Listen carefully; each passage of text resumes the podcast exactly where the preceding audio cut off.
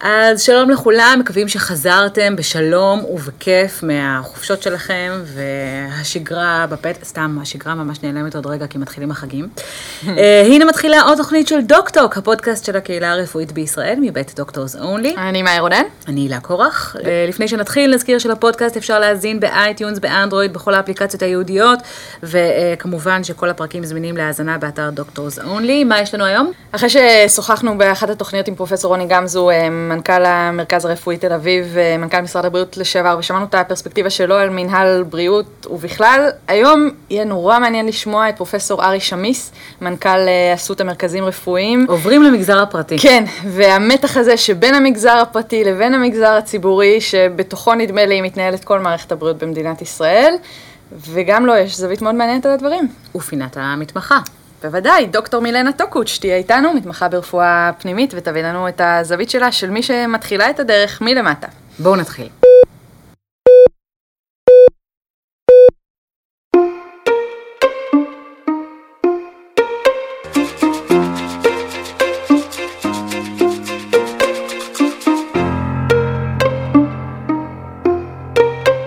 שלום לפרופסור ארי שמיס, מנכ"ל אסותא מרכזים רפואיים, מומחה ברפואה פנימית. שלום לכן. ברוך הבא אלינו, ותודה שפינית מזמנך, כי אלה בטח ימים טרופים להיות מנכ"ל אסותא על רקע פתיחת בית החולים באשדוד.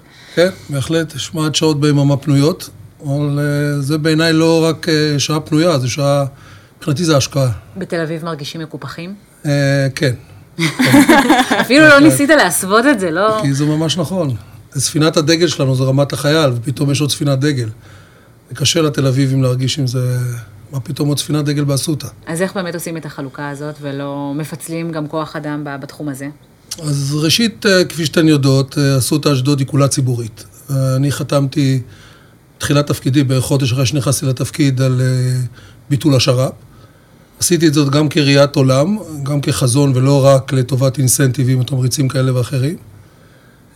וככה אנחנו מקפידים. כיוון שאסותא תהיה ציבורית לחלוטין, היא במידה מסוימת שונה מאסותא מרכזים.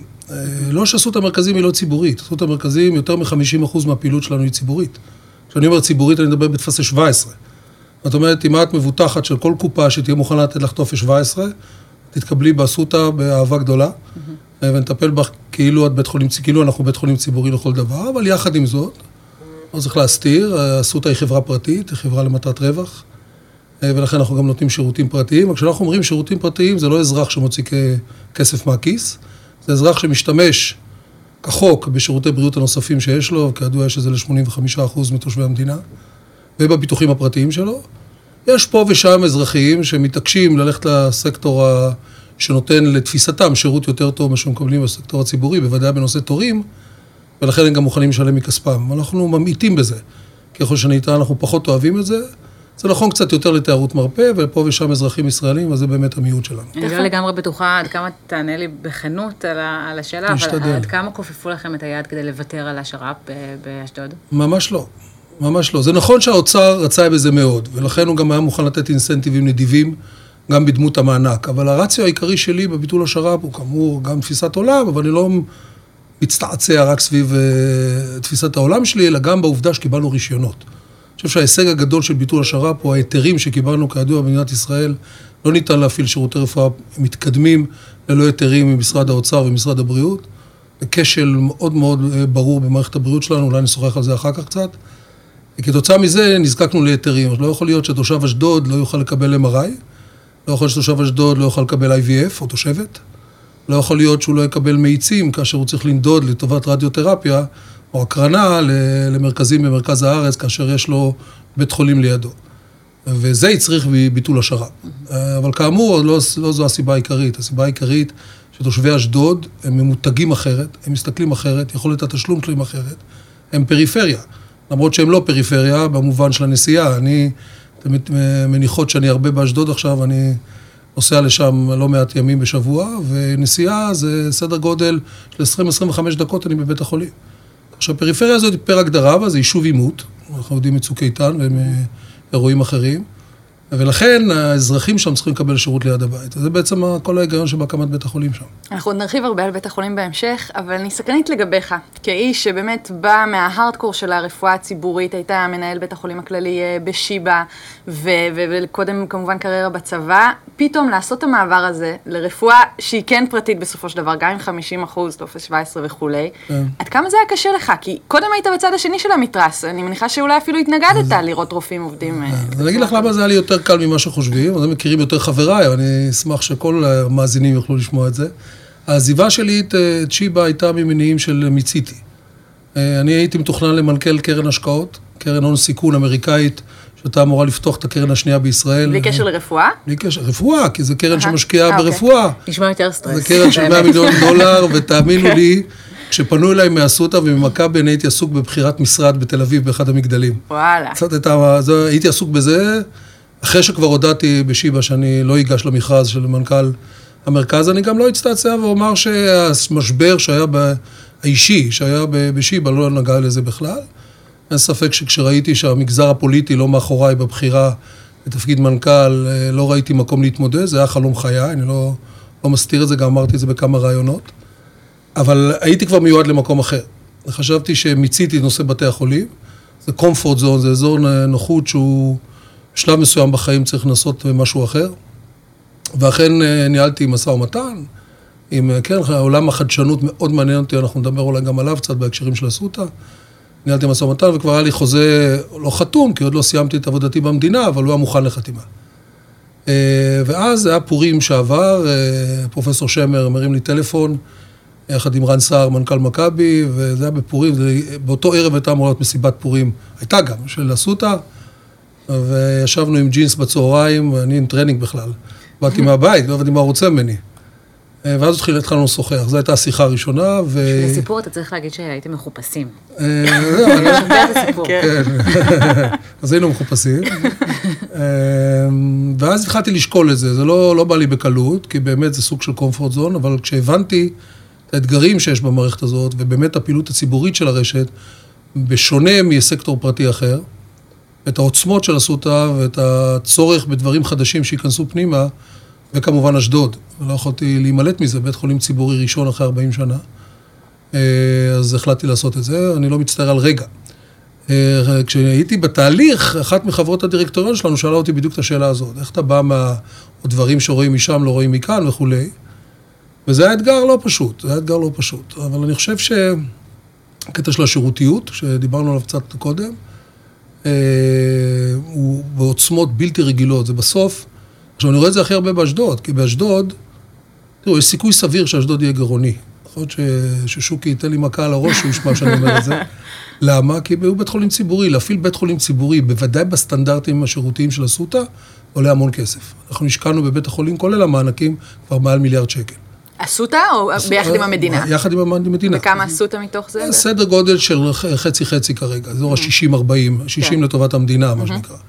אבל עדיין זו השקעה עצומה, זו השקעה שהיא באה מהרווחיות של אסותא, זו השקעה שלא באה מכסף שלקחנו מהציבור, אה, וממינוף, שזה דבר לא פשוט עבור אסותא לעשות, וכשעושה סטנדרטים של ללא פרוזדורים, וסטנדרטים של שתי מיטות בחדר, כאשר אפשר להכניס מיטה שלישית רק בשיא החורף, כשאנחנו מכירים את הפניות למיון וכולי, זה סטנדרטים אחרים, כשהקשר עם הקהילה הוא אינטגרציה טוטאלית עם הקהילה, כשלא צריך להביא טופס 17 כדי לקבל שירות בבית החולים, אלא להביא רק כרטיס של קופת חולים. כל קופת חולים, בלי קשר למכבי. לא כל הקופות הסכימו לזה עדיין לחתום איתנו על ההסכם הזה, אבל אנחנו, כרגע זה רק עם מכבי, אבל אנחנו, אני רוצה לומר שכל הקופות מביעות נכונות מאוד משמעותית, ואני מברך אותן על כך. זאת הסכם, אני לא מדבר כרגע על ההסכם הכספי, אני מדבר על הנוחות של הקהל. יש רבתי כ-250 אלף אנשים באזור שאמורים לקבל שירות. אז השילוב של הכל כמובן הוביל אותי אה, ללכת על התפקיד הזה, שהוא מאוד מאתגר. ו... פרופסור שמיס, מה כן ייפגע? כי אי אפשר, אי אפשר לנהל בית חולים ציבורי, אתה, אתה פשוט רואה בתי חולים ציבוריים ואתה רואה איך הם לא מצליחים להגיע לסטנדרטים של, של בתי חולים פרטיים, של, של אסותא בפרט, אה, כש, כשמסתכלים על זה. מה כן ייפגע? מה שעלול להיפגע אה, זה כאשר אנחנו, אני לא רוצה הקהל שלנו הוא קהל בעיקר של רופאים, mm-hmm. מטפלים, mm-hmm. אז ננסה קצת לדבר בשפה שהם מבינים, יש את מה שמכונה חוק ה cap. חוק ה cap הוא חוק ההנחות של מדינת ישראל. אנחנו פטורים מחוק ה cap בשנתיים, שלוש הראשונות אבל בבית החולים, אז שם לא צפוי שום דבר להיפגע. שם עוצמות הגדולות של בית החולים יבואו לידי ביטוי. בשנים של ה cap, שזה שנים שנצטרך לתת הנחות לקופות, ושם אנחנו שחקן כמו כל שחקן אחר, אנחנו נהיה גוף שלא למטרת רווח. ואנחנו כבר, באשדוד מוכרזת כגוף ללא מטרת רווח. וכדי לא לפגוע, אנחנו נצטרך לתמוך מבחוץ. עכשיו, כיוון שאנחנו אסותא, זה לא שיש לנו את המדינה כרגע מעלינו, שבאים למדינה ובואו תביאו כסף, נצטרך להיות מאוד מאוד יעילים. היעילות יכולה לייצר מצב שבו אה, שירותים שהם שירותים אה, מורכבים, כמו, הרי לא תהיה שם נורכירורגיה למשל, ולא, אומנם יהיו שם ניתוחי לב, יכולים להפעיל שם ניתוחי לב במודל של פוריה, שלא נשוחח עליו, מודל שאני יצרתי כשהייתי בשיבא. אה, במגזרים האלה ייתכן ויהיה מצב שבו בגלל שיש את אשקלון מצד אחד ואת קפלן מצד שני, הקופות יצביעו ברגליים ויצטרכו אולי למנוע או ייאלצו אולי למנוע שירותים כאלה ואחרים מהקהל. אני מאמין שזה לא יקרה. אני מאמין שבסופו של דבר זה לא יקרה. אני מאמין שבניהול נכון, למשל, אחד הדברים שאנחנו עושים כדי למנוע את הדברים האלה, זה לקחת על עצמנו את כל הקפיטציה של המקום. חוק ביטוח בריאות ממלכתית נותן לקופות, על פי נוסחה מסוימת של גיל וכולי, אה, ומספר, אה, את התקציב. אנחנו רוצים לקחת עלינו את התקציב של מכבי, מהרפואה הראשונית בקהילה ועד השיקום. כל התקציב יש לבית החולים. אם אתם מכירים את המונח האמריקאי של האובמה קר, שזה ACO, Accountable Care Organization, אנחנו רוצים להקים באשדוד Accountable Care Organization. זה ארגון שהוא מטפל במטופלים מהפריימרי קר, מהרפואה הראשונית, ועד הרפואה השיקומית, הגריאטרית. כשעושים את זה, האינסנטיבים משתנים לחלוטין. פתאום אין לי אינסנטיב לאשפז. הרי תראו, בתי חולים, אני הייתי מנהל בית חולים שהייתי יוצא לתקשורת כל חורף להגיד על העומס וכולי וכולי, אבל כלכלית, היה לנו אינסנטיב להמשיך עם העומס. כלכלית זה מביא מחיר יום אשפוז, כל חצות הלילה, עוד 1,800-1,900 שקל נכנסות לקופה. אבל כמובן שהשיקול הכלכלי לא יכול לעבוד במקרה הזה. כאשר אתה לוקח את הרפואה, מרפואת המשפחה, מההתחלה ועד הסוף, אתה רוצה לא להרשות את עצמך לאשפז כשלא לצורך. ולכן שם יהיו התאמות כאלה ואחרות, אבל לא כל הקופות איתנו עדיין במודל הזה. זמן המתנה לתורים? אם הוא יהיה בסטנדרט של אסותא, אז הוא יהיה מאוד קצר. אה, אני מניח שכיוון שהפעילות הדחופה של בית החולים תיכנס מהר מאוד, והיא תהווה בין חצי לשני שליש מהפעילות, אז התורים האלקטיביים ייווצרו. ואין בכלל מסילות לווילונות במסדרון, הכנה לחמצן? לא, יש הכנה למיטה שלישית בכל חדר, mm-hmm. זה יש לנו הכנה. הכנה למיטה שלישית. הכנה למיטה שלישית. שזה בפני עצמו. נכון, נכון. אבל זה אנחנו עושים, וזה מגדיל את מספר המיטות ל-450 בערך, מ-300, שזה הנוכחי. נוסף לזה, אנחנו בתהליכי רכש מתקדם של מבנה, המבנה של רפואה וישועה שנמצא ליד בית החולים. אה, משרד הבריאות הואיל ונתן לנו, ושר הבריאות בנושא הזה היה מאוד חיובי, ונתן לנו היתר לעוד כ-150 מיטות על חשבון הרכש הזה, זה רכש של אסותא, המדינה לא נותנת לנו פה כלום, זה יעלה לנו סכום, אבל אנחנו הורסים את בית המבנה. זאת אומרת, אנחנו קונים מבנה עם ארבע קומות מרתף, אנחנו הורסים אותו, בונים אותו מחדש, למעט ארבע קומות המרתף.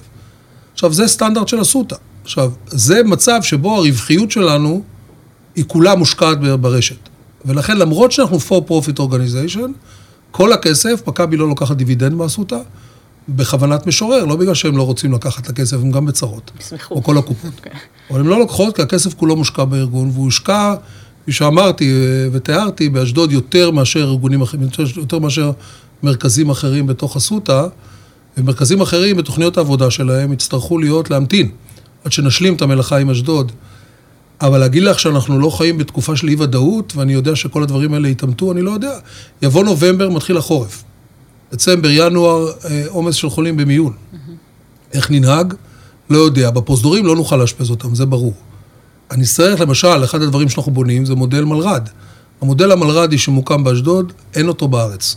אנחנו ניסינו לעשות אותו בשיבא תקופה מאוד ארוכה. אין אצלנו מיון כירורגי, מיון פנימי, יש לנו רפואה דחופה. כל הרופאים שם, למעט המתמחים, הם מומחים ברפואה דחופה. אין מצב שאין מומחים ברפואה דחופה 24-7 בכל בית החולים. עכשיו, למה אנחנו עושים את זה? א', לתת שירות מיוני יותר טוב, אבל ב', כדי למנוע אשפוזים מיותרים. אנחנו הולכים להפעיל מודל של אשפוז בית, שיקום בית וטיפול בית. כשאני אומר אשפוז בית, יש מחלקה לא בתוך ה-300 מיטות, של 38 מיטות, שהן כולן בבית, מנוהלות על ידי בית החולים. הכל באינטגרציה מוחלטת לבית החולים, חולה מגיע למיון. הוא לא מצריך אשפוז כי מצבו הקליני סביר, הוא יציב, אם כי הוא חולה. הוא צריך אשפוז, הוא עובר לאשפוז בית, הכל על ידי בית החולים. מנוטר מהבית על ידי בית החולים, יש לו ביקור בוקר על ידי מחלקה, שהיא מחלקה וירטואלית של בית החולים, שיש לה מנהל מחלקה, אחות אחראית, צוות, הוא כולו נוסע ברכב של אסותא לביתם של ה-38 מטופלים האלה, מטפל בהם, חוזר חזרה, יש אמצעי ניטור דרך ה call center של בית החולים, ממשיך להיות. אותו דבר, טיפול בית לחולים שלא צריכים טיפול, ושיקום בית, יש לנו, אנחנו הולכים להפעיל ארבע ניידות של שיקום בית של אסותא, הסתובבו, תראו אותם באשדוד מסתובבים, אסותא שיקום בית. הם כולם עם פיזיותרפיסטים, עם טכנולוגיות של שיקום בתוך הבית. מי שעובר, וזה לא רק למבוגרים, לא רק לקשישים הכוונה, למבוגרים כן. בחור שעבר ניתוח החלפת פרק, בגיל 50, נגיד, צריך שיקום בית, אין טעם לאשפז אותו בבית החולים, אחרי יומיים אשפוז, לפעמים יום אשפוז, הוא יעבור לביתו ויקבל שיקום בית מאיתנו על התמחיר של יום האשפוז. זה קצת נשמע כמו מדע בדיוני. במידה מסוימת כן, לכן אני אומר שיש לנו עדיין אה, צורך לקיים את כל מה שאני אומר. כל מה שאני אומר לא הוא נכון, כל מה שאני אומר השקענו בו, הוא קיים. עכשיו להפעיל אותו ולהפעיל אותו נכון ויעיל ומתוך מגמה לא לאבד דברים אחרים בדרך, הוא, הוא הבטחה שאנחנו צריכים לקיים. כמה היה מאתגר לגייס אה, רופאים ואחיות? אני חושב שאם יום אחד ייכתב תחקיר, ייכתב תחקיר על הסיפור של הקמת בית חולים ציבורי, זה יהיה המשפט הראשון שלו. אני חושב שהמדינה לא ערוכה לנושא כוח אדם. המדינה מתיימרת להוציא עוד מעט מכרז ציבורי בבאר שבע. עדיף שלא יוציאו את המכרז הזה. אני, אנחנו, יש לנו בית חולים שלנו בבאר שבע, חוץ מסורוקה. Mm-hmm. ואנחנו מקימים, עולים על הקרקע לבית חולים חדש שם. היכולת לגייס צוות רפואי, ולא משנה כרגע הכסף, גם הכסף כמובן מאוד חשוב, היא, היא אפסית. למה? בגלל שזה בפריפריה לא, או אנחנו בכלל? לא, כי אנחנו לא מגדלים מספיק רופאים, וכשאנחנו מגדלים קצת לאיזה שנה אחת, קצת יותר רופאים, אין להם מקומות התמחות ואין להם תקנים. ובית ספר חמישי של אריאל לא ייתן מענה.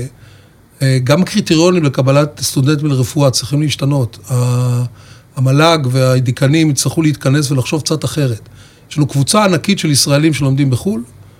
לא מדבר כרגע על הקריטריונים, אני יכול להגיד לך, לא מעט אה, ישראלים שיכולים להיות רופאים מצוינים ולא מצליחים לעבור את הסף הזה.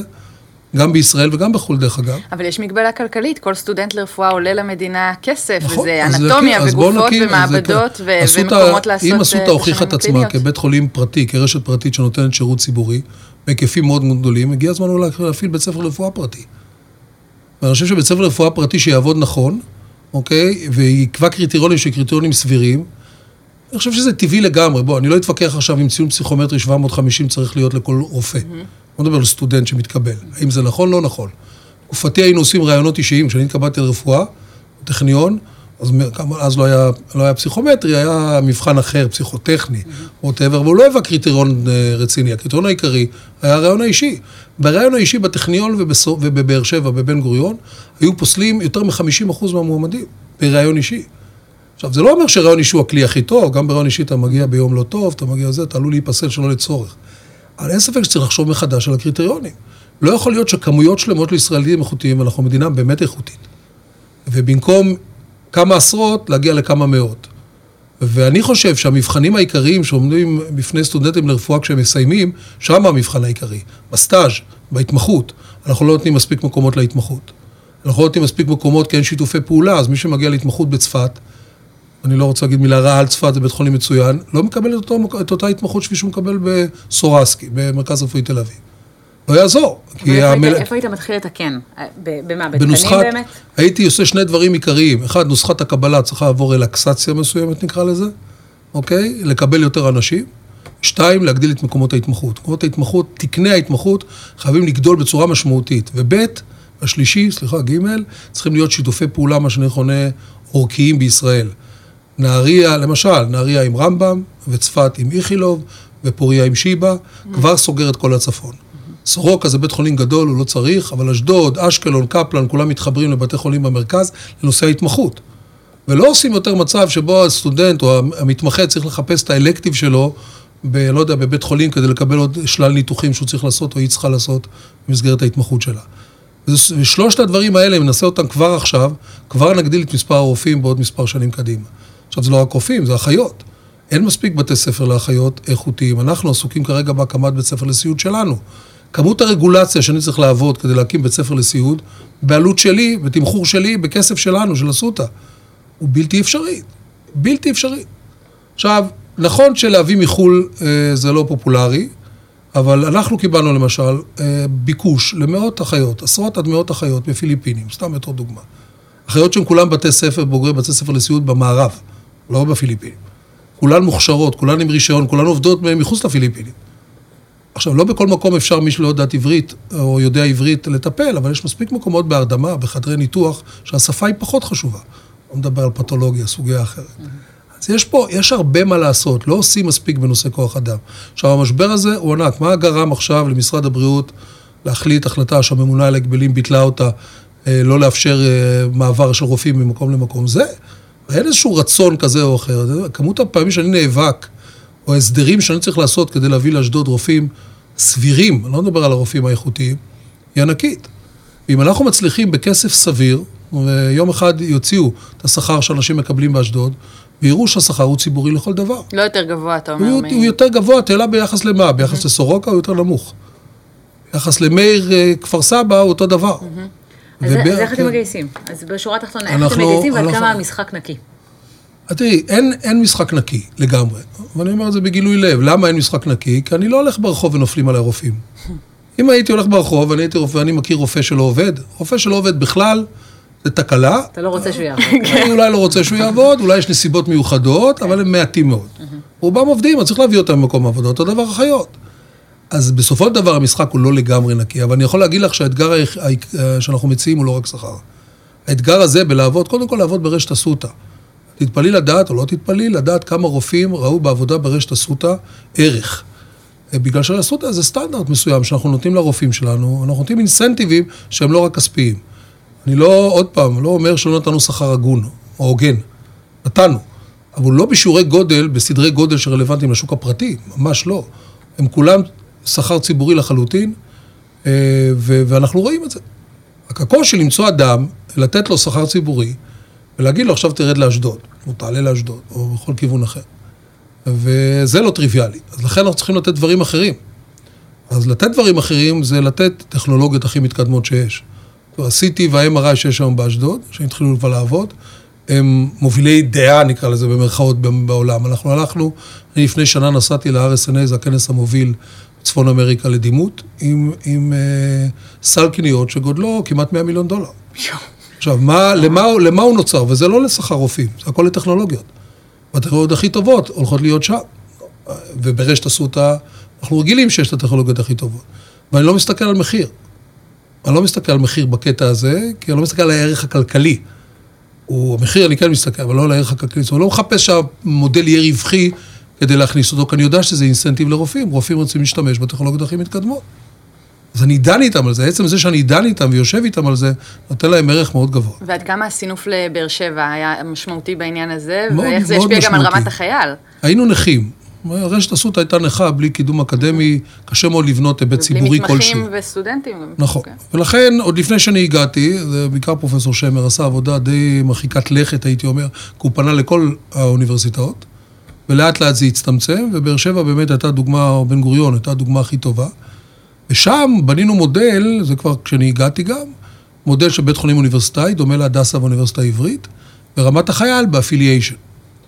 אה, ועשינו מודל שדומה גם לשיבא, שזה לא מונע בעדנו לעשות הסכמים עם אריאל, עם אונ' תל אביב, עם מכון ויצמן, או עם כל גוף אחר. וזה עובד, ואנחנו במעמד סגן דיקן באוניברסיטת בן גוריון, אנחנו בהסכמים ויהיו מינויים אקדמיים, אינסנטיב מאוד חשוב לרופאים. אנחנו גם משנים את כל מערך המו"פ. אסותא זה בית חולים פרטי, מי חשב שיעשה מחקר ופיתוח באסותא? אתה נותן שירותים רפואיים. אז גם בגלל שיקולי תחרות, אם נדבר על אסותא ומה האתגרים שעומדים בפני אסותא, אז הסקטור, התחרות בסקטור הפרטי מוכרת לכן, אני חושב, מאוד. וצריך לחפש מנועי צמיחה חדשים, ומו"פ זה מנוע צמיחה לכל דבר, אבל האינסנטיב העיקרי, או הבסיס העיקרי של המודל של המו"פ, הוא לתת ל- לרופאים חוקרים. אני עכשיו באתי לכאן מדיון שהיה אצלי עם משאבי אנוש ואגף רפואה, על מעמד רופא חוקר באסותא. מי חשב עד לפני שנה, שנתיים, שיהיה מעמד רופא חוקר באסותא? מעמד רופא חוקר באסותא זה רופא, הוא, לא, הוא יכול להיות מועסק על ידי אסותא, הוא יכול לעבוד בסקטור הציבורי, אבל לנתח באסותא, לא משנה מאיזה מקור הוא בא. ולהיות כאילו מביא, חוקר תחת אסותא? הוא, אני... הוא חוקר, הוא מתחיל לעשות מחקרים באסותא, הוא מקבל אינסנטיבים. גם אישיים, אבל רובם לטובת המחקר. הוא מקבל כאלה, גרנטים. כמה רופאים כאלה אתה רוצה לגייס, למשל? אני רוצה, אני רוצה שיהיו מאות כאלה. מאות. אבל אם אני אגיע לעשרות, כבר יש לנו כמות לא קטנה שאנחנו מקבלים. כבר את רואה שרופאים שרוצים להגיע, יש לנו עכשיו רופא מהדסה שרוצה להגיע אלינו, אז בשיחה שלו נדון סביב כמה דברים. אחד, שימור הפרופסורה שלו, אוקיי? ושתיים, מעבדת מחקר שלו. ולבנות מעבדות מחקר זה לא דבר טריוויאלי, אותם נבנה בעיקר באשדוד, כי לבנות מעבדות בתל אביב ולהתחרות, אנחנו, התחרות המרכזית של אסותא, נוהגים לומר, זה ה medical center וכולי. התחרות שלנו זה שיבא, איכילוב ובלינסון. זו התחרות של אסותא. אז לבנות מעבדות מחקר בסדרי הגודל של שלושת בתי החולים הגדולים האלה, זה אתגר שנצטרך לעמוד בו חמש עד עשר שנים קדימה. אבל מחקר קליני, beta site ים של medical device, זה אנחנו נעשה. זה גם בכסף, אבל בעיקר במחקר עבור הרופאים ואתגרים עבור הרופאים, הוא איכותי מאוד. אז אם רופא הולך לאשדוד, אבל אני נותן לו, סליחה, לעשות מחקר קליני בתחום כזה או אחר שהוא רוצה, ממומן על ידי אסותא, ברמת החייל, אז הוא ירצה לעשות את זה. והוא יקפוץ מאשדוד, כי בלאו הכי חלקם הגדול גר באזור המרכז, לעשות לא את הניתוח הפרטי שלו, כי זה הוא לא יוכל לעשות, אלא את המחקר. אתה התחלת לדבר על טכנולוגיות, אז אה, אם תוכל אה, אולי לזרוק לנו איזה עצם, שתיים, כן. שלוש, אה, כן, אז... גולות הכותרת. כן, אז אני אגיד ככה, קודם כל, לפני שאני מונה טכנולוגיות רלוונטיות, שתיים, שלוש כאלה, אני אגיד מילה על המודל לפני זה. המודל שלנו הוא מודל שבו אנחנו רוצים להביא השקעות לתוך אסותא כדי לפתח טכנולוגיה. לפיכך הקמנו קרן שקוראים לה אסותא Life Ventures, או Alive, והקרן הזאת מגייסת כרגע 100 מיליון דולר.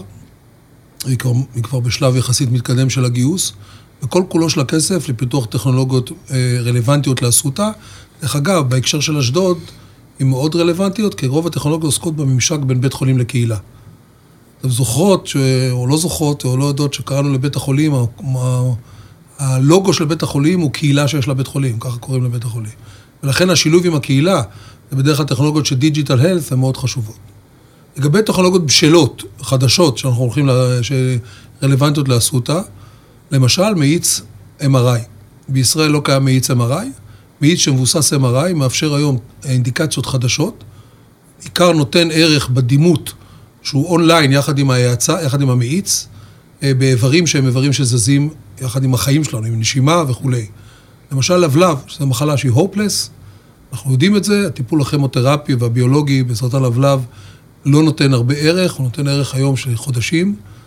אנחנו רואים תוצאות בלינק MRI או מאיץ MRI שהן יותר טובות, בגלל שהלבלב הוא גוף נע עם הנשימה והקרנות שהן יותר טובות. אותו דבר בריאה ואותו דבר בפרוסטטה. זה למשל טכנולוגיה שאנחנו נהיה המובילים בה ונהיה יחידים בה. באסותא יש פט MRI, היחיד בארץ. זה מכשיר שאתם מכירות את הפט CT, אז הפט MRI, האיכות שלו היא יותר טובה. היא מאפשרת לנו לעשות screening, למשל, אה, בסרטן פרוסטטה. היום אחד הדברים שעושים ב-MRI של הפרוסטטה, זה פעולה אינבזיבית, היא לא נוחה, ואם גבר שיש לו PSA גבוה צריך לעבור את הפעולה הזאת, אה, הוא מאוד בעייתי. בדומה, דרך אגב, לממוגרפיה אצל נשים, זה גם פעולה לא... וגם שם אנחנו מחפשים היום טכנולוגיות. יש לנו אולטרסאונד חדשני, שאותו אנחנו מכניסים, דרך אגב, שהוא מונחה על ידי אדם, אבל הוא אוטומטי, שמאפשר חיסכון ב screening אה, לסרטן שד. ואותו דבר ב PET MRI לסרטן פרוסטטה. אנחנו משתמשים באיזוטופ אחר, האיזוטופ של PET CT זה FDG, אנחנו מכניסים אה, איזוטופ חדש, הוא איזוטופ גליום, קוראים לזה PSMA, ושם עושים screening לסרטן פרוסטטה בלי צורך בפעולה אינבזיבית. ועוד כהנה וכהנה טכנולוגיות שאנחנו מכניסים פנימה, אנחנו מסתכלים על הרובוט האורתופדי, בישראל לא קיים היום רובוט אורתופדי, יש רובוט לניתוחי בטן, mm-hmm. הרובוט האורתופדי גם עליו אנחנו מסתכלים, אם כי אנחנו לא מזהים עדיין הערך המלא, ולכן אנחנו מהססים ומחכים לדור הבא כדי לראות משהו יותר טוב. כמי שהיה אה, מנהל של בית החולים כללי שיבא, ואחר כך באמת חצה את המתרס, מה נדרש היום, גם מבחינה כלכלית וגם מבחינה משאבית וגם מבחינת אה, רצון טוב, להפוך בתי חולים ציבוריים עם סטנדרט של, של בית חולים פרטי? הדרך היחידה זה תקציב או מקורות הכנסה. אין דרך אחרת. אבל תראו, כשאנחנו מסתכלים על מקורות הכנסה במדינת ישראל, וכאן אני יוצא רגע מהכובע שלי של מנכ"ל אסותא, ומסתכל על התפקיד שלי, אני רואה בהחלט בעצמי נושא תפקיד ברמה הלאומית, ככל שאפשר. אה, אז אנחנו מסתכלים על התעדוף, בואו נסתכל על התעדוף התקציבי של ממשלת ישראל. אז אנחנו יודעים מה הולך לביטחון, אנחנו יודעים מה הולך לרווחה, אנחנו יודעים שהסיכוי להגדיל את תקציב הבריאות במדינת ישראל הוא קטן. ומדי פעם יש תוספת כזאת או אחרת, היכולת להגדיל את התקציב היא לא גבוהה. ומהצד השני עומדים נושאי הביטוחים הרפואיים וביטוחי השב"ן. ויש שם כמות גדולה מאוד של כסף שאיננו מנוצל. עכשיו, הוא איננו מנוצל למערכת הציבורית, כי אני יכול להשתמש בזה, אני יכול לראות שאני יורה לעצמי ברגל. אבל בתי חולים ממשלתיים לא יכולים להשתמש בזה. עכשיו, אני לא מבקש, כשאני העדתי בפני ועדת גרמן, הייתי עוד בשיבא, ודיברתי על שר"פ. אז כאשר אסור להגיד את המילה שר"פ, כי אתה אומר לשר"פ בוועדה, אז מיד uh, הקשב יורד לאפס ונגמר הסיפור. אז לכן אתה משתמש במודל אחר. אז מה זה המודל האחר? שימוש בכספי שב"ן לטובת בית החולים, אבל לא במודל השר"פי. תראו כמה רופאים חוזרים אלינו אחרי פלושיפ בחו"ל. רופא ממוצע מסיים התמחות, יוצא לתקופת פלושיפ בחו"ל, אם יתאפשר לו, אם לא בשנה הראשונה, מיד אחר כך, והוא חוזר. החמש שנים הראשונות אחרי חזרתו, זה הרופאים הכי טובים בארץ. הם יותר טובים מנהלי המחלקות שלהם, הם יותר טובים מהכוכבים, הם ניתחו בין 100 ל-300 ניתוחים בשנה במקומות שבהם הם עבדו, כי בישראל אי אפשר להגיע למספרים כאלה, והם חוזרים הכי מעודכנים, הכי מיומנים והכי מוכשרים. עכשיו, מה עושים איתם? הם ממשיכים לעבוד, מיון, בית חולים, מיון מחלקה, מקבלים יום ניתוחים במקרה הטוב, כי הגדולים מנתחים כל הימים האחרים, נכון? במקום זה, תיקח את הרופאים האלה, עד חמש שנים מחזרתם מפלושיפ, תכניס אותם לרשימת השר"פ, שר"פ במרכאות אני מסמן. הרופאים האלה, אנחנו נגיד, אנחנו ניתן, נעשה להם ליגה, ונגיד, הרופא הזה, כמה שיעורי זיהומים יש לו אחרי ניתוח. נפרסם את זה. כמה רידויים יש לו, כמה פעמים החולים שלו, המטופלים שלו, צריכים להיכנס לחדר ניתוח. רופאים הסכימו לזה, לפרסם כמה זיהומים היו, כמה, הרופאים, אתה יודע. הרופאים יסכימו. הרופאים האלה זה רופאים רעבים. הם אוהבים לטפל, לא נותנים להם לגעת. מנהלי בתי חולים יתקשו בזה, אבל אם הם יבינו שהם מקבלים הכנסה מזה, והמדינה נותנת להם להשתמש בכספי השב"ן והביטוחים הפרטיים כדי לממן את זה, אז הם יסכימו. כי זה ייתן להם כסף לתת פעילות ציבורית, פעילות פרטית, so called, בתוך הציבורי. עכשיו, זה גם במידה מסוימת הפתרון לפריפריה. תראו, בשב"ן את משלמת, על, על, את מקבלת החזר על כל שקל שאת מוציאה בשב"ן, במרכז הארץ 80 אגורות, בערך בימי חייך, אוקיי? בפריפריה זה בסביבות 50-55 אגורות. בביטוחים פרטיים, בכל הארץ, על כל שקל שאת משלמת ביטוח פרטי, את מקבלת כ-45 אגורות חזרה. בכל חייך. לאן הכסף, לאן העודף הולך? לרווחיות של חברות הביטוח. עכשיו, אני לא נגד רווחיות, אני בא מהסקטור הפרטי עכשיו. אני לא אגיד מילה רעה על רווחיות, רווחיות זה דבר חשוב מאוד, הוא סם החיים של החברות האלה. אבל השאלה עד כמה, והשאלה מה מושקע חזרה בתוך המערכת. ואת זה אנחנו לא רואים. עכשיו, היום לא ניתן, תראו, עשו עכשיו חוק הצינון. אוקיי, שאני בעדו דרך אגב. אני לא חושב שרופא במערכת הציבורית צריך להפנות למערכת הפרטית מטופלים.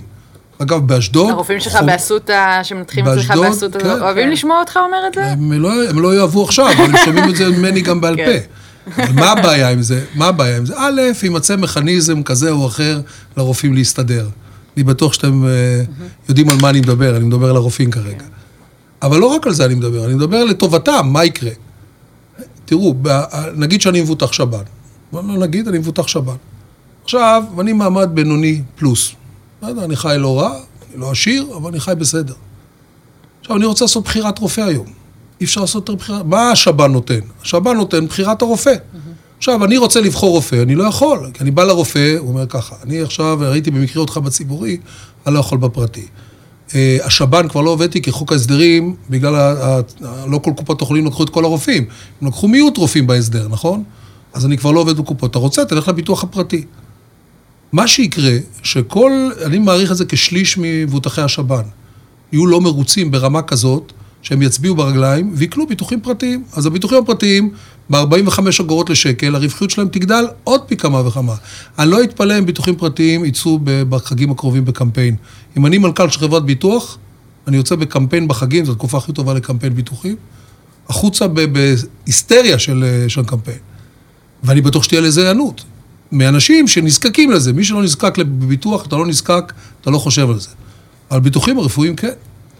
עכשיו, זה תוספות שהמערכת, זה ברמה הממשלתית, אה, ניתן לעשות, אם עושים את זה טוב, רק שהפך, השר"פ הפך להיות מילה כזאת מגונה, שאם אתה אומר את זה לשר הבריאות ושר האוצר, אתה פשוט לא מגיע לפגישות איתם יותר, כי אי אפשר לדון על זה יותר. וזה, זו לדעתי בכייה לדורות. זה מצד אחד, ומצד שני להכריח את חברות הביטוח לנצל את הכסף למשהו אחר חוץ מלכיסים של חברות הביטוח. אני גם לא, בטוחה לא ש...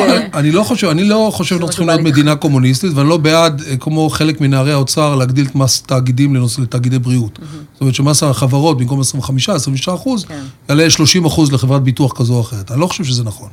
אני כן חושב שאפשר לסדר את הפוליסות כך, וכבר היום יש הבדל. מה עשה חוק ההסדרים לשב"ן? היום אני הייתי צריך, אה, אני אני מוכן לגלות למאזינים, הייתי צריך ניתוח מוס. היה לי BCC פה לפני האוזן, מתחת, ל, מתחת לאוזנייה שלי. ו, ויש באסותא רופא שעושה מוס. מטבע הדברים, פניתי אליו. ולא בגלל שאני דווקא בוחר בו, למרות שהוא רופא מצוין, אבל הוא מתחת ליד. אמרתי, אוקיי, תפעיל את השב"ן, כי אתה עושה בחירת רופא. אני לא אלך עכשיו ציבורי ויפעיל רופא, בחירת רופא. תפעיל את השב"ן, אמרתי, הוא אמר, אין בעיה, רושמים, שב"ן, נותן להם את הפרטים, מחרת אני אקבל טלפון מהקופה שלי, אני לא אגיד איזו.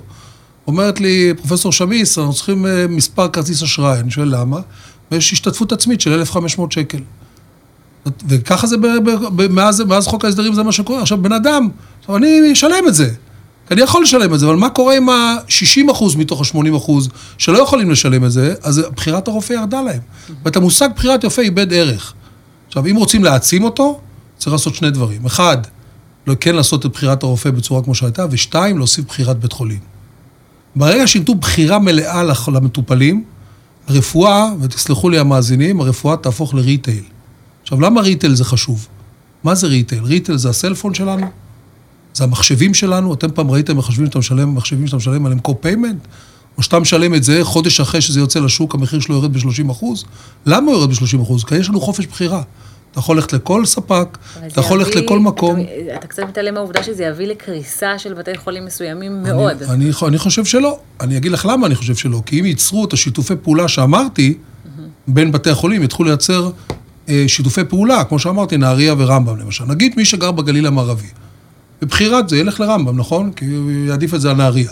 אבל אם נהריה תהיה חלק מקמפוס רמב"ם, קמפוס קדמי של רמב"ם, יחשבו אחרת, הוא מקבל את הבית חולים ליד הבית, ורופאים של רמב"ם, או צוותים של רמב"ם, ייתנו להם פעילות. זה דורש חינוך מחדש של זה החינוך. דורש, לגמרי, זה דורש שינוי. דרמטי. זה דורש שינוי דרמטי, תראו. לא. הנושא של הפיכת הרפואה לריטייל הוא, הוא אידיאל, אני לא משלה את עצמי. אף פעם לא ניסו אותו אבל. אף פעם לא ניסו אותו. כי תמיד בא הרגולטור ואמר, רגע, בוא נעצור משהו. וכשעוצרים משהו, אי אפשר להתקדם. אני חושב שכן צריך לנסות את זה, לפחות בנושא של בחירת בתי חולים, יחד עם בחירת הרופא. ואני חושב שכן, לצורך זה צריך לייצר תשתיות של שיתופי פעולה בין בתי החולים. תראו, כשאני הייתי בשיבא, עשינו את פרויקט פוריה. יצרנו יחידה לניתוחי לב בפוריה, שמגיעה היום ל-300 ניתוחים בשנה. המנתחים הם מנתחים משיבא, שבאים לנתח בפוריה. עכשיו, 300 ניתוחים זה 300 מטופלים מהצפון, שבמקום לנדוד, זה לא רק לנדוד לשיבא כדי לקבל את הרופא, זה המשפחה שלהם.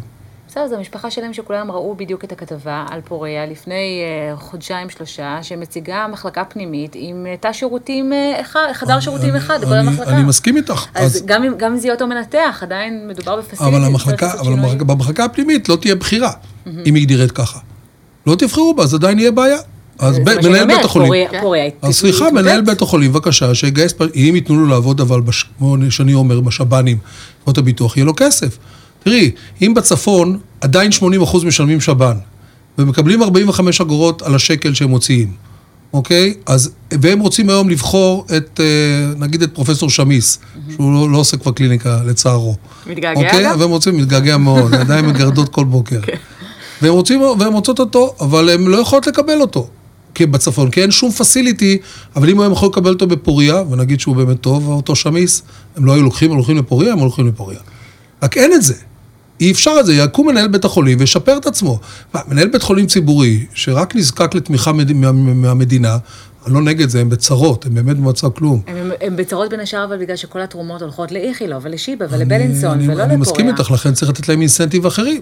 מה זה אינסנטיב אחר? תראי, דיברנו קודם על הקון או על ה-certificate of need, שצריך היתר מהמדינה לבחור MRI. את יודעת שצריך גם היתר מהמדינה לעשות תא לחץ. ובגלל זה יש לנו תא לחץ באסף הרופא, לא משנה אם האינדיקציות טובות, לא טובות, לא נכנס לקטע המקצועי. אבל נגיד שכן. עשו הייפ בערוץ 2, כתבו כמה זה טוב, מאז יש תורים שנתיים שם, נכון? יפה. למ- למה לא נותנים היתר לעוד תא לחץ בצפון?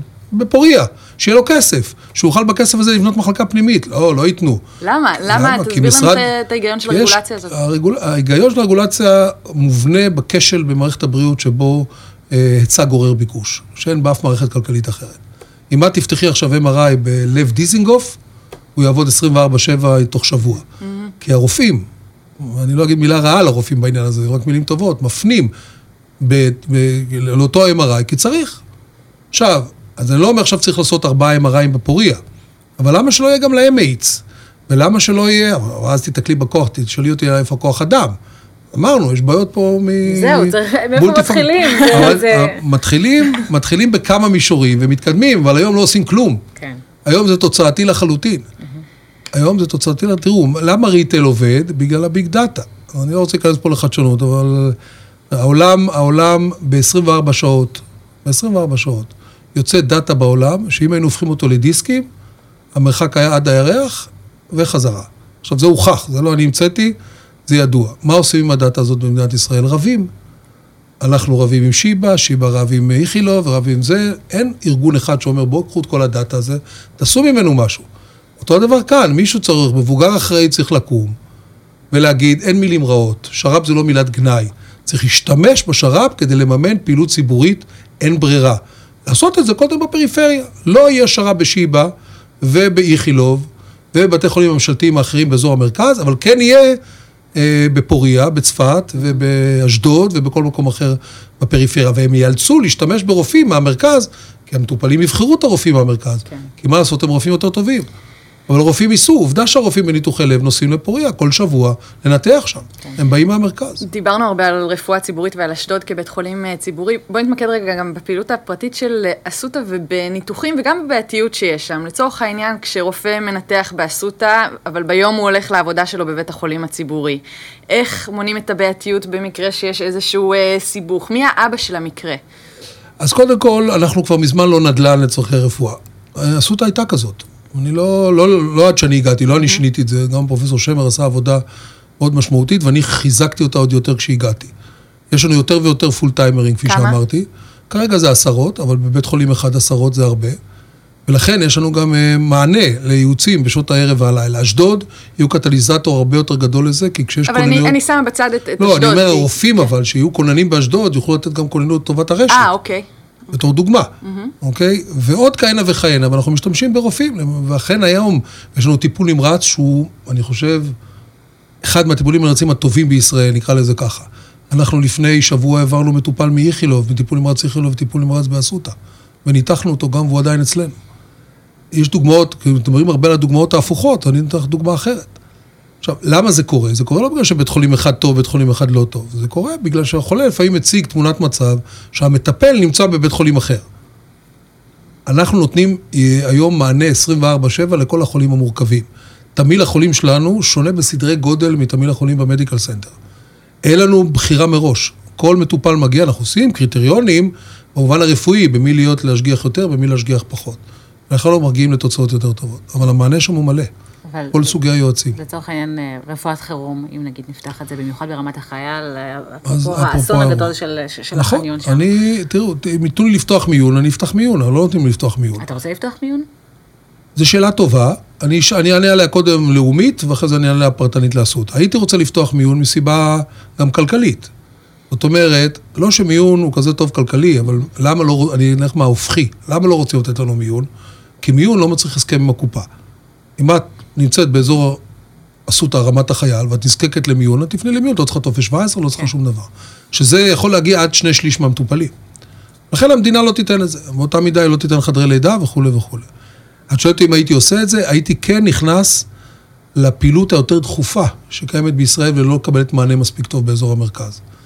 משהו בין המוקדים, שזה חצי דחוף, לבין המיון. משהו באמצע, ואנחנו פותחים את זה. אנחנו נפתח ברמת החייל בשנה הקרובה. לא נקרא לזה מיון ולא נקרא לזה מוקד, משהו באמצע, אנחנו כרגע מחפשים את השם. יש ברפואה דחופה, יש שלושה סוגים של חולים שמגיעים למיון. יש את האמרג'נסי, אלה שבאים מאותם שריר הלב, או אירוע מוחי וכולי, שהם באמת טרו אמרג'נסי. יש את האלקטיביים לחלוטין, walk-in clinic, שפשוט לא מקבלים מענה בשעות שהם רוצים, או בנוחות שלהם, ובאים עם כאב קררות, גב של חצי כאב שנה. גב של חצי שנה, כן. עצירות של שבועיים, משהו כזה. אוקיי. ויש מה שמכונה ה-urgent care, שאין לזה מילה טובה בעברית, הדחופים, אבל הם לא אמרג'נסי, הם urgent. יפתחו הארג'נט. החבר'ה האלה לא מקבלים מענה טוב במיונים, כי הם מחכים הכי הרבה יותר, כי הם בטריאז' הם מקבלים ציון הכי נמוך, כן. לכן הם ממתינים, אבל הם ארג'נט.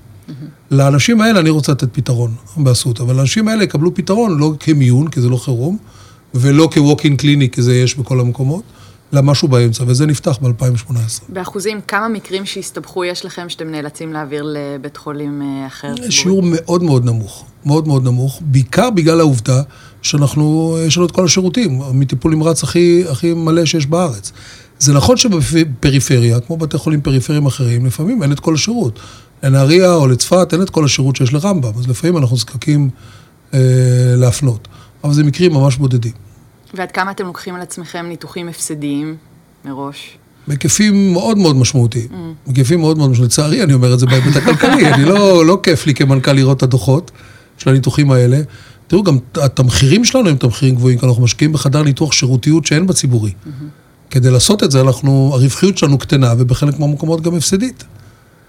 אנחנו, יכול להגיד לך שבדיאליזה באסותא רמת החייל, נותן לך דוגמה, אה, אנחנו מפסידים כסף. אז את שואלת למה אני לא סוגר את זה, אם אני ארגון פרטי, אני יכול לסגור את הדיאליזה. לא יעלה על הדעת שאני אסגור שירות ציבורי בסדר גודל כזה כשאני קורא לעצמי בית חולים. ביום שאני אקרא לעצמי קליניקה או ווטאבר, אז אני אסגור את הדיאליזה, אבל לעולם לא יקרה באסותא. עובדה שהבתי חולים הפרטיים האחרים לא מקיימים דיאליזה, וזו רק דוגמה אחת. יש עוד דוגמאות כאלה הפסדיות. מה צריך לשפר באסותא? פנימה או כלפי המטופלים? כי זה שני דברים שונים. פנימה, אני סיימנו, סיימנו לא מזמן חציון, אה, בחמישי-שישי האחרון, כל יום שישי עד אחרי צהריים ישבנו כולנו, כל המנהלים בארגון, וסיכמנו את החציון, אז יש הרבה מה לעשות פנימה. בעיקר אינטגרציה בתוכנו, להיות יותר טובים. חמישי, יום חמישי ויום שישי האחרון. למה ביום שישי? למה, צריך גם לדבר על זה. למה אתם כן. יושבים ביום שישי? אז קודם כל אנחנו לא עושים את זה הרבה. אני חושב שהעובדים באסותא הם אחד הארגונים שהכי אוהבים לעבוד בו, אם נעשה סקר כזה. אה, ולכן זה בבודדים, כי יום שישי אה, זה יום שבו אנחנו לא פוגעים במטופלים כשאנחנו מתכנסים. אה, יום חמישי כן, אז אנחנו עושים את זה אחרי צהריים. אנחנו משתדלים גם פעילות הרווחה שלנו, לא רק בפעילות הסיכום חציון, לעשות את זה בימים שהם לא, לא סגירת שירותים. אם כי לא באופן מלא, אנחנו מגיעים שירותים אה, באמצע השבוע. ועד כמה אתה לגבי... כמנכ"ל נבחן על האקסל, על השורה התחתונה הכלכלית? אה, כל יום.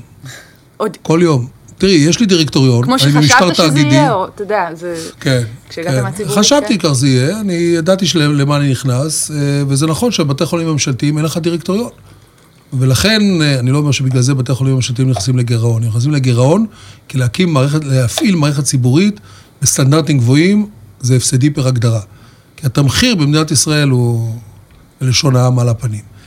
באסותא, אני נבחן כל יום, כי בסוף אני צריך להביא את הכסף כדי לממן בית חולים חדש באשדוד, מבנה רפואה וישועה ליד אשדוד, בית חולים חדש בבאר שבע, אנחנו עולים על הקרקע לבית חולים חדש בראשון, אני בונה פה מגדל ליד אסותא, שאתם רואים אותו מוק... הולך ומוקם, שיכיל גם את, את, את השלום. אני בונה קומה שנייה ברעננה, במרכז הרפואי שלנו, של חדרי ניתוח, ואני מרחיב את אסותא חיפה. כל זה עולה אה, הרבה כסף. והכסף הזה בא מהרווחיות שלנו, כי אין לנו מי לבקש. לכן אני צריך לדאוג ללוחות האקסל. אני מבחינתי, אם לא הייתי צריך להשקיע, לוח האקסל צריך להיגמר בברייק איבן. זה היה בשבילי אידיאלי. וכלפי המטופלים? כלפי המטופלים אנחנו צריכים, למרות שאנחנו הכי טובים בשירות בארץ, אנחנו צריכים לשפר את השירותיות שלנו עוד יותר. ו, ואני אגיד לך במה, אני חושב שאנחנו צריכים לפתח באסותא תרבות תחקיר ותרבות תדריך ברמת הצוות.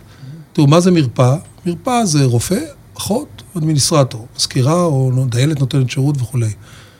אנחנו הולכים בשנה הקרובה באסותא להכניס תחקיר צוות, שבו צוות כזה, בסוף המשמרת שלו, יושב כמה דקות לבד ומתחקר את עצמו בשני היבטים. אחד, שירות, למשל הצגה עצמית. האם כל אחד הציג את עצמו בפני המטופל, מה הוא, מי הוא ומה תפקידו? רק כדוגמה. אבל הוא גם מתחקר את עצמו בהיבט ניהול סיכונים. כלומר, מה לא עשינו טוב באיכות. שירות ואיכות הולכים ביחד. את זה לא נהגנו לעשות באסותא, למרות המעורבות של המנהלים והעובדים, אם תשאלי את העובד עד רמת העובד הבודד, אה, מה זה שלום במעלית, כשנפגשים במעלית, מה זה היעדר שימוש בסלולרי במעלית. חוץ מהקרינה שהיא עולה בסדרי גודל במעלית, אלא רק בנושא השירותיות.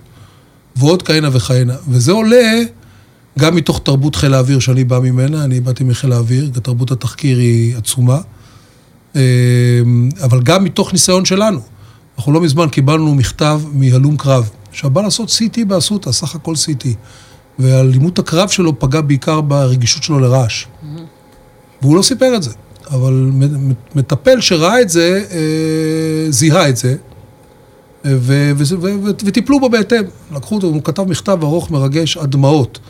ואנחנו לקרוא להם מאות מכתבים, וזה היה מכתב באמת יוצא דופן על הניסיון שלו ב... שהוא קיבל בסיטי. וכשהלכתי לתחקר למה הם, איך, איך הם גילו את זה ולמה הם עשו את זה, אז הם סיפרו לי על הסיפור הזה שהם כל משמרת, בסוף המשמרת יושבים ומדברים עם עצמם. מי הציג, מי לא הציג, מי עשה, מי לא עשה, וזה לימד אותם איך, איך לזהות אצל המטופל. עכשיו, זה דברים שאנחנו עושים מעולה, רוצים לעשות את זה עוד יותר מעולה. אז זה משהו שאנחנו רוצים לשנות. לגבי האיכות, אנחנו באמת באיכות רפואית טובים מאוד, אנחנו תלויים מאוד ברופאים שלנו. כיוון שיש לנו, אחד הדברים שאני תמיד אומר, אז יש לי יתרון, אני כמו מאמן נבחרת ישראל. ואתה יכול לאמן את מכבי תל אביב, יש לך באמת שחקנים טובים מאוד. מאמן נבחרת ישראל, הכוחות הטובים מכל מקום. עכשיו, זה יתרון שאין להרבה מנהלי בתי חולים, ואני מנצל אותו עד הקצה שלו. הוא חשוב לי מאוד. אז זה הדברים שצריך לעשות קצת יותר טוב, עוד יותר טוב. עבדת הרבה מאוד שנים לצידו של פרופסור אה, זאב רוטשטיין, לטוב ולרע, נראה לי שבקהילה הרפואית אה, יודעים. כשאתה מסתכל מהצד על מה שקרה בהדסה, מה דעתך על כל ההתנהלות מול המחלקה שם? קודם כל, תוצאתית, קטסטרופה. תוצאתית, עצוב מאוד. אני חושב שזה מלחמות אגו, אני לא הראשון שאמר את זה, אמרו את זה לפניי, ומלחמות אגו אי אפשר לנצח. אי אפשר לנצח. תראו, הרופאים, זה, זה עם שאני מכיר אותו היטב, אני גם שייך לו, אבל אני גם מכיר אותו היטב, אני מכיר את הפסיכולוגיות ואת ההתנהגויות שמשתנות אצל הרופאים בהתאם לזה. אני יכול להגיד לכם בבטחה, וזה לא בגלל שאני מדבר רק פה, שבראש ובראשונה, בראש ובראשונה, וזה, אף אחד לא הלך ללמוד רפואה לפחות מזה. המטופלים, או האיכות של העבודה שהם רוצים לתת בטיפול הפיזי, וכששאלו אותי בריאיון האישי בטכניון, למה הלכתי ללמוד רפואה, אתם יודעים מה אמרתי? שאני אוהב לגעת באנשים. כמעט, היום לא בטוח שזה יעבור. היום זה הטרדה מינית כן. קלאסית. אני פשוט, וזה באמת נכון, אני אוהב פיזית לגעת, אני הייתי, כל היום הייתי עובר במחלקה, מטפל במטופלים ונוגע בהם. אז איך מי שאוהב לגעת באנשים עובר להיות מנהל? הולך להיות ניהול, כן. אז אנחנו צריכים עוד רבע שעה, אם יש לכם אני אספר לכם. יש, יש, תסיים את זה. רק אני אחזור רגע כן. אחורה ואגיד את ה... ואני חושב שהרופאים באמת בראש ובראשונה מסתכלים על המטופלים שלהם, כי זה מה שמביא להם את הסיפוק. האינסנטיבים, החומריים מגיעים אחר כך, וסביבת העבודה שלהם מגיעה אחר כך. סביבת העבודה של המטופל, הממשק המטופל היא קריטית. בזה הרופאים והדסה צדקו ללא ספק. אי אפשר לגעת בסביבת העבודה של המטופלים. כל השאר היה כבר מלחמ, מלחמות של אגו. ואני חושב ש... תראו, בכל מקום אחר, אם זה היה אירוע ביטחוני, כולם היו מוזמנים לראש הממשלה, הוא היה נותן בומבה על השולחן, כל ראש ממשלה, כולל הנוכחי, והיה פותר את העניין. כשאין את הבומבה הזאת של מבוגר אחראי שיבוא ויגיד את זה, ואין. היה ניסיונות של הנשיא, היה ניסיונות, זה היה, הפנייה לבג"ץ הייתה מראש נדונה לכישלון, כי האירוע הוא לא משפטי. אה, לכן אה, זה היה חסר. דרך אגב, זה עדיין חסר, זה עדיין לא נפתר. עכשיו, זה קורה. זה קורה לפעמים. אני רוצה להגיד לכם, תראו, יש דילמות. יש דילמות שבא אליי רופא ואומר לי, אני צריך אה, את זה. אני מצביע על הכוס.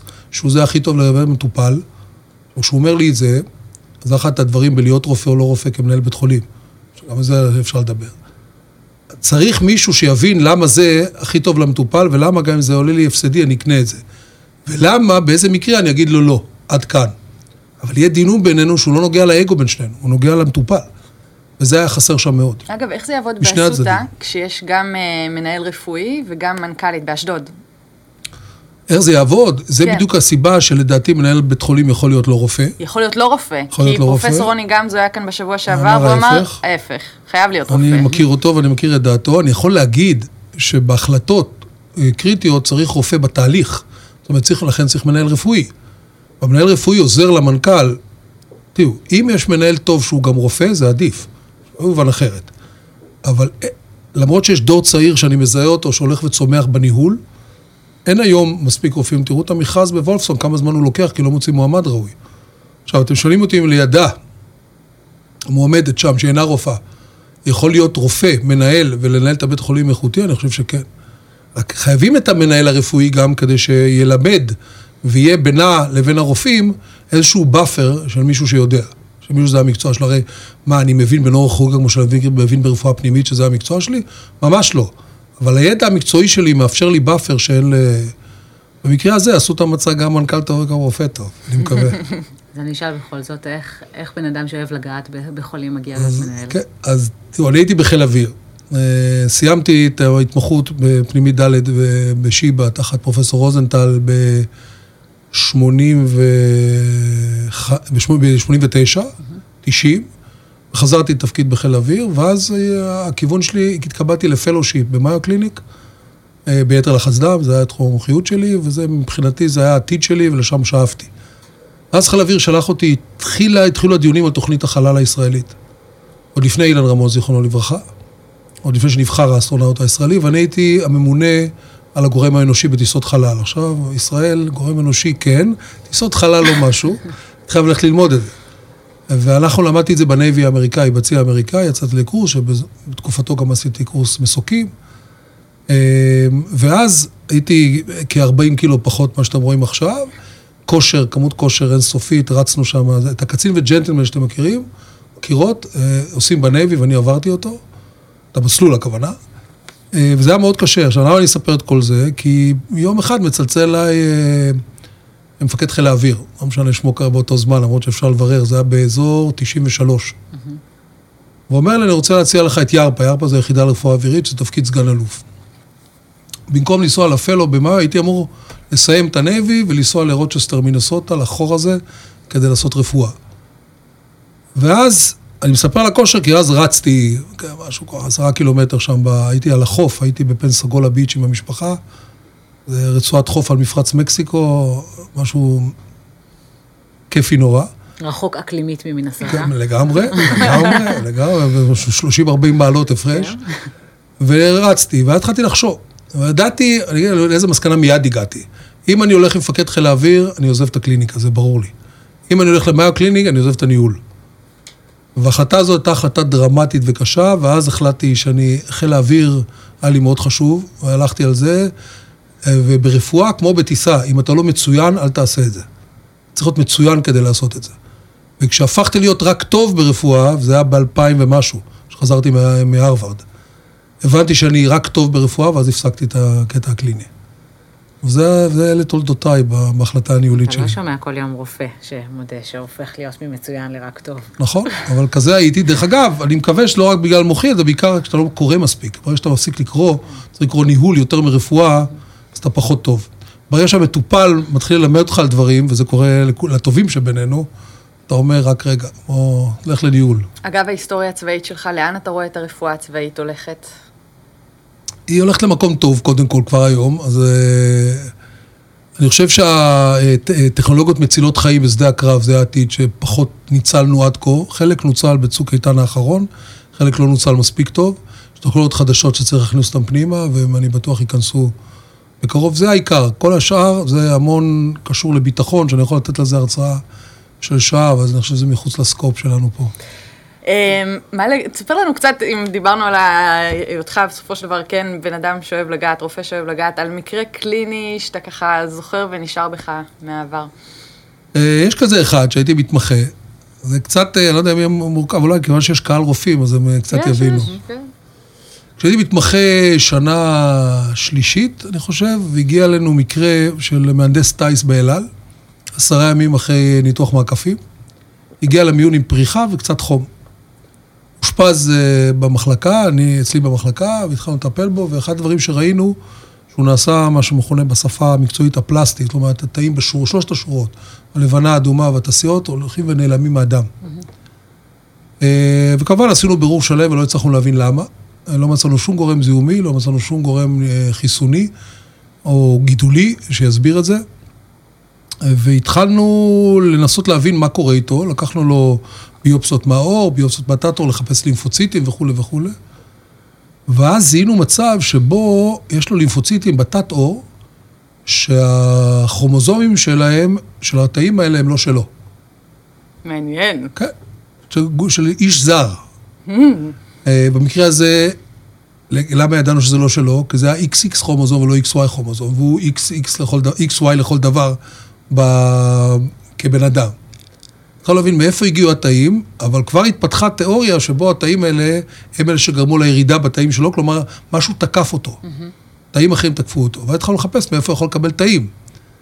ואז התברר שהיה נוהג אה, בניתוחי לב, שבו נותנים דם טרי אחרי הניתוח ולא דם אה, ישן, mm-hmm. או ותיק יותר, כי הוא משפר את הקרישיות של הדם ולכן מונע רה-דואים בדימומים וכולי. מה זה דם טרי? דם טרי זה המשפחה באה ונותנת דם באותו יום, ומשתמשים בו לחולה כש, כשנדרש. כן. בדרך כלל זה שתי מנות דם. היו לו שתי בנות, יש לו. היו לו כי הוא נפטר לצערי. זה בתקופה שלא היה growth factor, אחד הדברים שהיו מצילים אותו זה אם היה growth factor, גורמי גדילה, שבהתמחות שלי, זה מדבר איתכם על 85 עד 90, לא היה עוד, היה עוד בחו"ל, אה, כיוון שהוא היה באל על, אז הבאנו לו ונתנו לו, אבל זה היה כבר too late. אבל אז אמרנו, מישהו, שתי הבנות תרמו לו דם. אז מישהו הבנות תרגה אותו. וואו. עכשיו, איך אתה מוכיח כזה דבר? ואז התחלנו לעשות אה, סיווג רקמות לדם של הבנות, ולא. ואני קצת, אני אסביר את זה בגדול, אתם יודעים שיש נגיד אה, שני זוגות, שני זרועות כרומוזום לכל כרומוזום, נגיד נקרא לו להורים, נגיד הוא היה AB, האימא הייתה BC. כלומר, היה להם הפלו אידנטיקל אה, לשניהם B. אחת הבנות שנולדה הייתה BB, נכון? עכשיו, כש-BB נותן דם ל-AB, שזה האבא, הוא, היא מכירה אותו כזה, הוא מכיר אותה כזה, כזה בגלל ה-B ולא תוקף, היא לא מכירה את ה-A והיא תוקפת אותו. קוראים לזה גרפט versus הוסט, השתל נגד המאחסן. במקרה הזה זה דם שפעל נגד המאחסן. בדרך כלל זה לא קורה, כי אדם לא טרי, אז האימונוגניות של אדם, החיסוניות של אדם היא מאוד נמוכה, ולכן אין תקיפה. פה אדם היה טרי, פוטנטי מאוד, של בת צעירה, פשוט תקף אותו אימונית וחיסל את האב.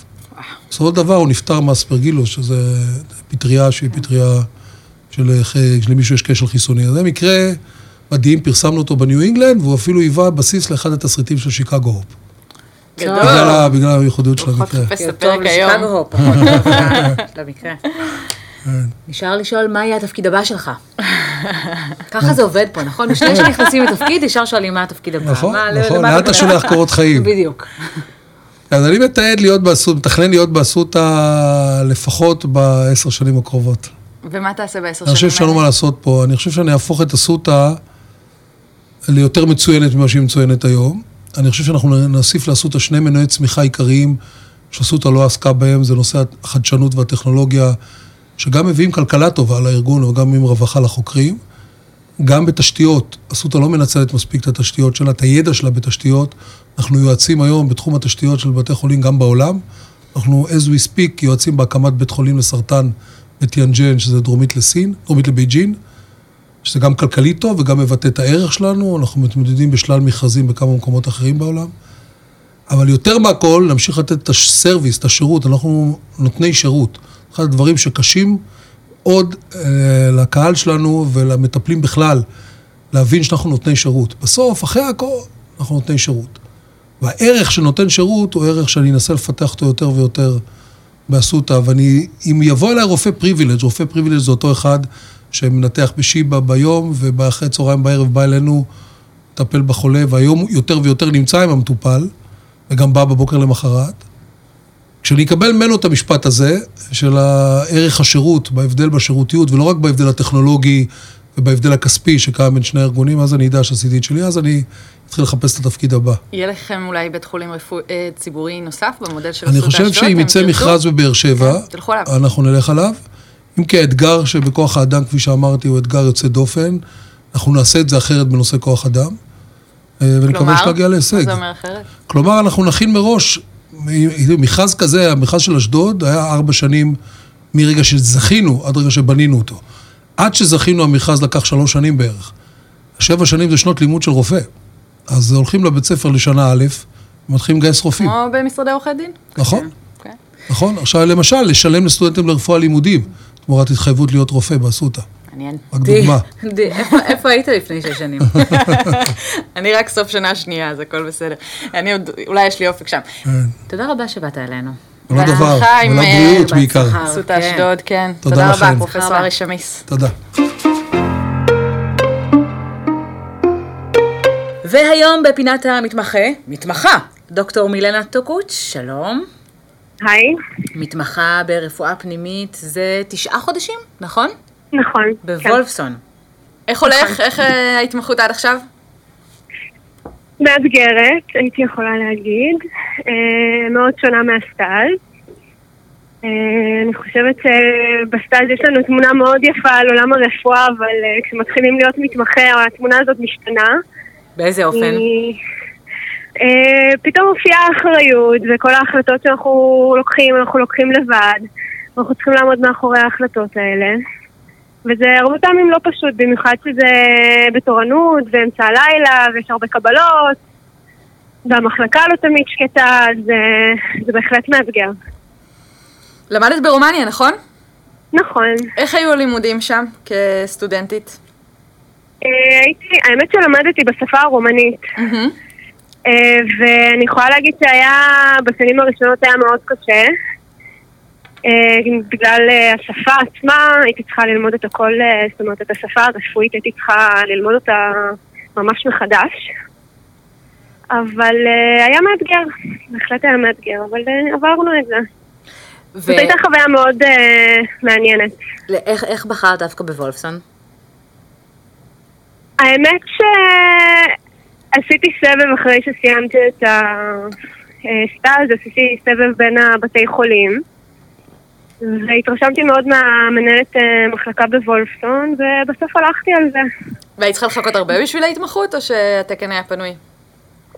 התקן היה כבר פנוי, אה, בבתי חולים אחרים, האמת שגם אחת הסיבות שלא בחרתי בהם הם אה, בגלל שלא היו תקנים, וגם התקנים שהיו אמורים להתפנות הם היו תקנים שהיה מדובר עליהם שנה, שנה וחצי קדימה, שאפילו התקנים האלה כבר אה, היו אולי דפוסים על ידי אנשים אחרים. שהייתה רשימת המתנה מאוד ארוכה גם לתקנים שהיו מתפנים בעוד אה, שנה וקצת. Mm-hmm. ולקחתי פשוט את ההחלטה להתחיל בהתמחות כי המצב בחוץ לא משהו. כן. טוב, ואת רוצה לעשות, אה, את רוצה, אחרי שתסיימי את ההתמחות בפנימית, את רוצה לעשות התמחות על? כן, בהחלט. אה, הייתי מאוד אה, רוצה לעשות או בראומטולוגיה או באנדוקרינולוגיה, אני עוד מתלבטת.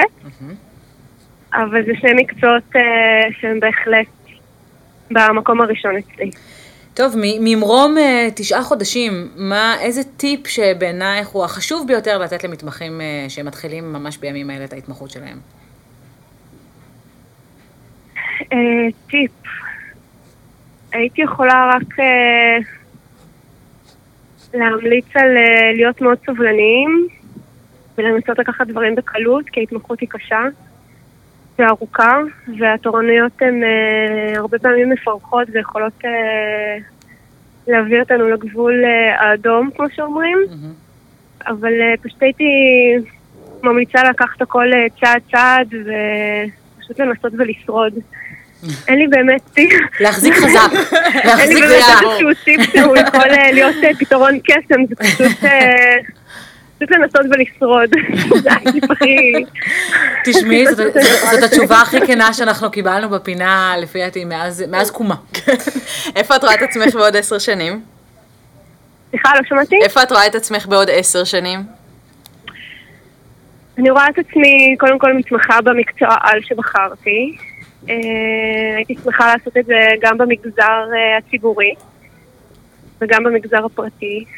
והייתי שמחה להיות מעורבת אה, מבחינה אקדמית, מבחינת מחקרים. ו... ולהיות בעלת שם. יאללה. זה מה שאני מאחלת. לנו מתאים, מאחלות גם, מאחלות גם מאיתנו אלייך. אה, דוקטור אה, מילנה טוקוויץ', תודה רבה ששוחחת איתנו. תודה רבה. תודה רבה לכם, המשך ערב נעים.